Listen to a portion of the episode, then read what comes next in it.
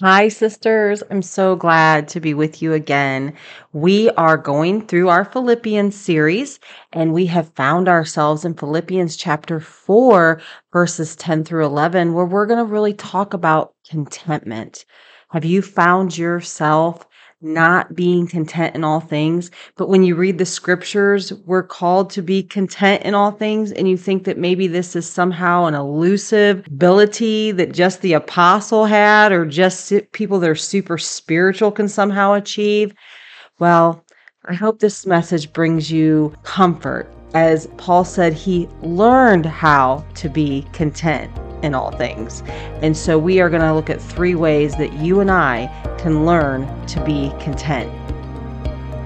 Hi, family. Welcome to God's Word Transforming Lives.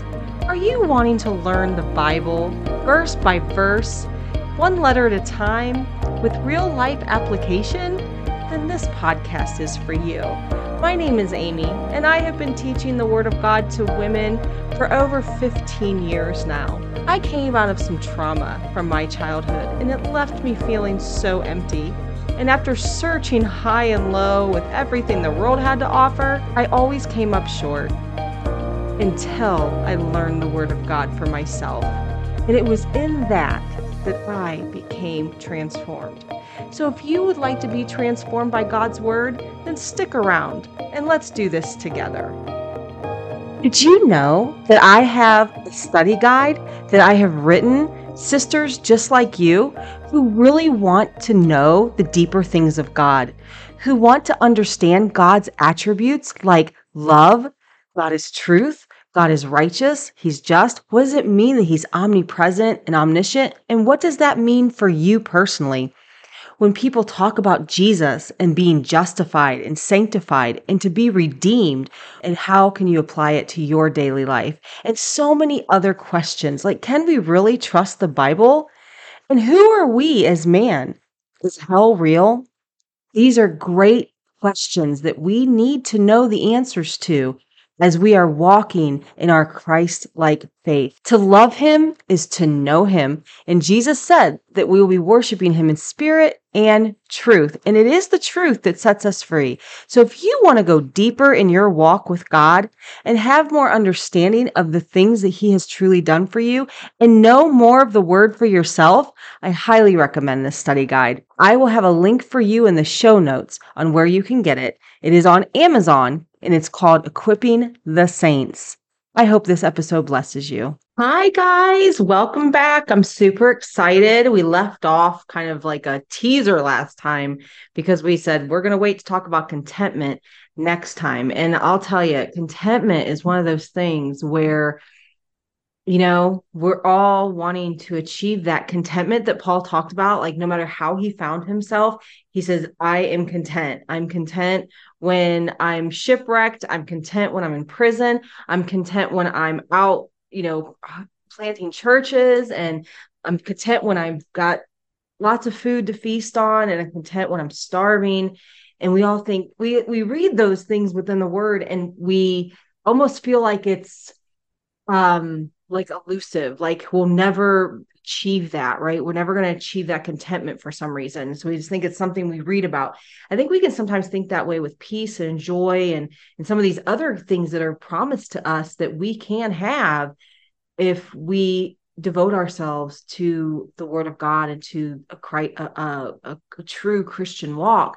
And I know for myself, contentment has not always been there for me. And even in my Christian walk, especially in my Christian walk. And so I do love, as we're going to delve back into Philippians chapter four here, and we're going to start basically in verse eleven. We kind of touched last time on verse ten about him talking about the fact that, you know, the Philippian church loved Paul so much and they wanted to help him in, in what he was um, for his ministry uh, excursions, and wanted to offer money. But there was a time when they just didn't have anything to give because they were one of the churches in Macedonia and they were just absolutely impoverished. And so, and he knew that they're, that they didn't lack joy, and they definitely didn't lack a desire to help him build the kingdom of God. And that should be our heart. And so we can talk about that. We'll talk about that in, um, later, but because today I really want to talk about contentment with you.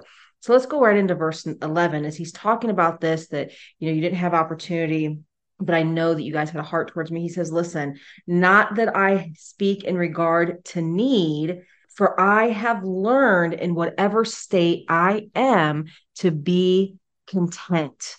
I know how to be abased and I know how to abound. Everywhere and in all things, I have learned both to be full and to be hungry, both to abound and to suffer need. I love this so much, but I can tell you that through the years, I could not relate to this. Like, I just didn't know how he was so content being imprisoned. You know, figure he was in prison when he wrote this letter. He was on house arrest, living, um, literally chained to another soldier, uh, twenty-four hours a day. So like soldiers would take shift and the shifts and they'd be chained to Paul. And so here's Paul in this prison being, you know, chained to house arrest, not able to go anywhere, not able to do anything. He didn't have his basic, all of his basic needs and, and things that we would think of. Like he didn't have, you know, the steak dinners and, you know, being able to go out and be with friends or um, go and have worship on Sundays with his family and, and worship the Lord and taking communion cup, taking a part of the communion, all the things that we do take for granted and that you can definitely take for granted when all those things are taken from you. But he says, nevertheless, he was completely content. But what I love about this is that he learned to be content. It didn't just come naturally. It wasn't part of just, I became born again. Suddenly I have the gift of contentment. Like he had to learn it. He had to go through those valleys and go through those mountaintops in order, order to learn that Christ is truly all that he needs. And we are not, uh, for me, for often much of my walk, I was not at that place. I felt like I still needed all these other things. And that, yes, I loved Christ, but was he really my all in all? I mean, we sing that song, you are my all in all, you are my everything. We sing these songs on Sunday, but is he really? Like if every, if you are stripped of everything, I'm not saying it won't hurt. I'm not saying we don't grieve. I'm not saying that we won't have um, human emotions around it, but are you content whatever season you find yourself in, whatever season the Lord has you in? Do we find that contentment with it? And so I came up with, because I was praying about this and I was like, Lord, how did I learn to become content? Like what, what transpired in my life where I can finally say like, I am content? And I thought of three things. And of course there's probably a lot of things, but three things that really came to my mind for me as part of my transformation is one, I learned who God was, you know, and I believe that that's what happened with Paul. He learned who his God really was, the depths of his God, the attributes of his God through the study of the scriptures and spending time with the Lord. He learned who he was.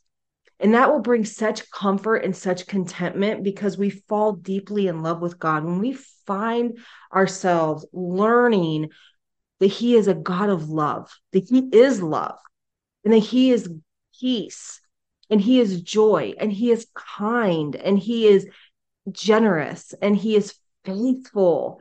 To know that our God is faithful, like he is faithful even when we're not. And there's so many times in my life and in my walk where I am not faithful to him, you know, where I backslide or do something I shouldn't do or say something that I knew whatever, or should do something, but I choose Babylon instead, or I choose, you know, a distraction instead. And yet he remains faithful to me. And that faithfulness, we could do a whole teaching just on God's faithfulness in our lives. But when I learned who he was, when I started studying the scriptures for myself, when I really started delving into the attributes of God and learning who he is, that's when my life started to really change. That's when the transformation started to really come for me. Um, I believe, that's why I believe in discipleship so much. I believe that, you know, we need one another to help sharpen each other's iron. Iron sharpens iron. We need each other to help point each other to the word of God, teach each other the word, um, hold each other accountable to the word. It's so important. One of the studies that I did because of this, because I wanted, because studying God's attributes and studying who Jesus is and studying more about just what it means to be a Christian, like what is all this Christian language, what really happened for me when I became born again and what, what was afforded to me at the cross, which is actually number two. I said, number two is that I really appreciate, I'm really grateful, and I'm really thankful for my salvation, for what Christ really did for me at the cross and what all is afforded to me because of that. So I actually wrote a study guide called Equipping the Saints. I have a book on Amazon called Equipping the Saints, and it literally takes you through the attributes of God and who is Jesus and what it what what does it mean that we're saved? Like what's what does that what is that for us, like positionally, and and what does it mean to be reconciled? What does it mean to be redeemed? What does it mean to be justified? And it takes you through all the scriptures that talk about, not every single solitary scripture, but many of the scriptures. That the whole study guide is nothing but scriptures. It's not my opinion. It's not me putting my, my theology, if you will, in there. It's literally just basic Orthodox Christianity. And it's called Equipping the Saints. And I'll leave a link in the show notes. I don't typically talk about it because I'm actually doing a course with it right now where I'm teaching it through video, but I highly recommend it. The reason why I wrote it all those years ago is because I was discipling people, and the, and the new people would come in, and I, I'd want them to learn this right away, because it is what changed my life. When I realized, what does it mean that God is love? What does it mean that God is just? And how does that apply to me? Learning those things from the scriptures transformed my life. So between that and then learning who I am in Christ, I am so grateful and thankful for my salvation that at the end of the day, no matter what season I find myself in, whether I'm abounding or I'm abased, you know, whether I'm hungry or full, whether I have more than enough or not enough in my own mind, I'm content because I'm in the palm of God's hands where nothing and no one can snatch me out. Like Paul, we wanted to remind the people here where disunity was threatening this church. Remember, he said, rejoice, your name is written in the Lamb's book of life. Let nothing take your peace. Let nothing take your joy. Let nothing take your contentment, because at the end of the day, you are written in the Lamb's book of life. And then number three, I wrote living an intentional Christian life, or living with intention. And what does that look like? Being intentional in my prayer life every day, being intentional to actually worship God, to thank him, to, to declare his name in all the earth, to just, to just not only worship him with my lips, not only worship him to song, we've talked about this in the past, but to worship him with my life, that I, my life is not my own, that I have said, Lord, I'm laying my life at the altar of God, which is a reasonable service. It's a reasonable sacrifice of worship. Romans one, Romans chapter twelve, verses one and two. My life verse is that, is that verse, is those two verses.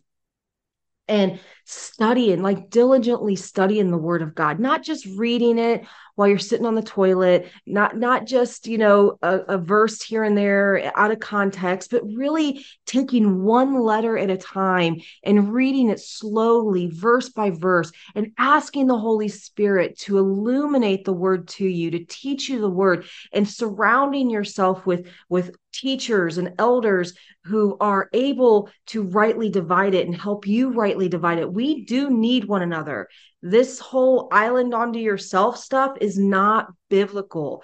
God gave us teachers for a reason. God gave me teachers and elders for a reason. And now he has so graciously and humbly allowed me to become a teacher of women. And I take that very seriously. And I would have loved to have had somebody like me in my early walk, because I could have avoided so many pitfalls. I could have avoided so many false teachings and false teachers.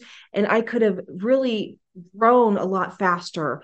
And so that is why it's my passion to disciple other women and to help other women on their journey, on their faith journey.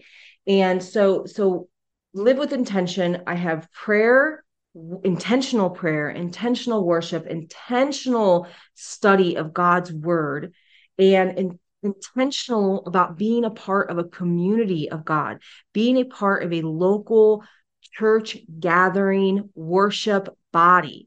That is so important to our faith. Not only is it obedience, because Christ told us that we need to not neglect the gathering of the saints.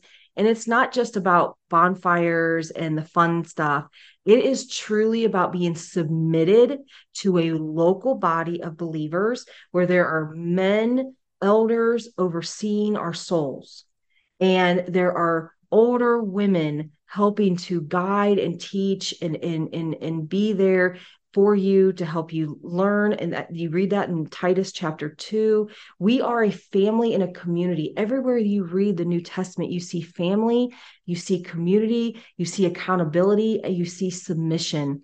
We submit to one another. We submit our gifts to one another. We submit um, our lives to each other. We are submitted to the authority that God has put into place, the, the elders that he's put in place, the, the, the people that he's put into our lives to help train us and equip us as saints. Now, absolutely, we take everything back to the word of God, and we we um, always be good Bereans in that, but we love each other, and it teaches us how to be humble with one another. And when there's personality differences and things going on, we've talked about this in the past, that we remain unified. That's what grows you up in the maturity of Christ, is when you have to be unified with a bunch of other people that you may have different socio economical personality differences, job differences, hobby differences, but yet you come together as one body in Christ, submitted to Christ, the head of that body, and then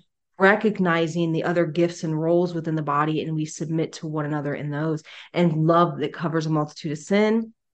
We just went through the whole love walk. That love walk is what grows us up. When we have to, you know, look at one another in love and, and, and fight for unity. Fighting for unity, especially today, is so hard. It really makes us, it forces us to lay down our pride and our egos.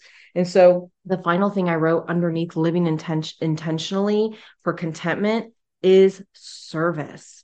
That we are sacrificially giving of our time, our talent, that's the gift God gave you, and our treasures, the money that God gives you, for the furtherance of the gospel, to edify the saints, to help each other continue to further the gospel of Jesus Christ, to help our brothers and sisters when they're in need, to make sure there's not a need among the body, and that we're we're willing to clean the toilets if that's what's needed. We're willing to work in the nursery if that's what's needed, to help in children's ministry if that's what's needed. We're willing to set up and tear down for events. We're willing to go out and evangelize together and tell people the glorious good news of what God has done for us. We're willing to, you know, show up early and stay after. We're willing to invite people in and, and share meals with them and, and, and cook for them. And we're willing to labor through the scriptures with them and pray with them and sing songs over them when they're in need. We're willing to help other people in their Christian walk. And this takes of your time, talent, and your treasure. We are called to serve. Christ did not come to be served. He, he came to serve. And he said, anyone who wants to be a leader in my, in my church, my body, will be a servant to all. And so we are to be washing feet and serving and giving back of our time, talent, treasure for the Lord. So these three things, when you really start to learn God's word, when you start to really be thankful and grateful for your salvation, no matter what you find yourself in, if everything has been stripped, if your lights are off, if food's not in your belly that day, are you still grateful that your name is written in the Lamb's book of life? That is what Paul is saying here. He was content because his needs were met. He said to Timothy, he said, Timothy, as long as we have, you know what, clothes on our back and food in our belly, we're good. You know, that's all you need. Just a shirt on your back and some food in your belly and you feel content. Like, we don't understand that concept here in America, right? We want more and more and more. And we're, I'm do, I'm going to do another talk on that, because I don't like to keep these teachings too long for you guys. So we're just, for this one, we're just, we just talked about the three things that if you implement starting today, you will find that you, that contentment starts to come more naturally. The more you learn who God is, the more that you seek after him and his word, the more grateful and thankful you are for the most important aspect of your life, which is your eternal salvation and what Christ has done for you. And then you live that out intentionally through prayer, worship, studying of his word, through uh, living communally um, with your local church body, and then serving them and then serving the lost. You will find a contentment that you never realized you would ever have. And even here in Babylon, when there's so much for us to want and always wanting more, and we'll talk about that next time. And so I want to pray with you. Lord, I ask that you put a, just a, a new refreshing uh, in us, that you would fill us once again with the Holy Spirit. Father, we filled, we're, we're, we are truly saved and born again. We have the Holy Spirit, but just that infilling, where we're just filled up again with a new zest and a new desire for learning your word, for really wanting to take intentional time every day and learn and hear what you have to say to us through your word. That is how you speak to us. Your word is alive and active. You breathed it out through men over a fifteen hundred period time period, and you've preserved it for us, God. And so I ask that you give us a new desires, just give us new affections for your word, to help us to take time away from our busyness and all that's going on and make you number one in our life, before work, before our kids, before our hobbies, before all the things that come into our life, that you would be preeminent, that you would be first place in our life, and that we would take in prayer and make our prayers and supplications known to you, as we talked about in Philippians, you know, four and six, Father God, that you would be, uh, or all in all, that we're communicating with you, Father, Lord, that um, we would take time to worship you for who you are, you know, that we would just recognize your goodness, recognize all that you've done for us, Father, and that you would plug us in. If, if somebody who is listening to this, Father, does not have a home church community, or maybe they're in a church community, but it's not biblical based. It's not Bible based. It's emotional based. It's entertainment based. It's not truly Bible based, Father, that you would help them find a true body of believers that are united in you. They love you, and then they love one another, but they love your word, and that they are submitted to the final authority of your word, Father, and that they want to serve each other and be a church and go and be the church. And I pray that you put a servant's heart in us, God, that we would be willing to do and help in any way we can, the body of Christ, and then also our community, to get the gospel message out. I pray, Father, that you develop in us this contentment, like what Paul had. Help us to learn it, Holy Spirit. Teach us and guide us to learn how to be content, no matter what.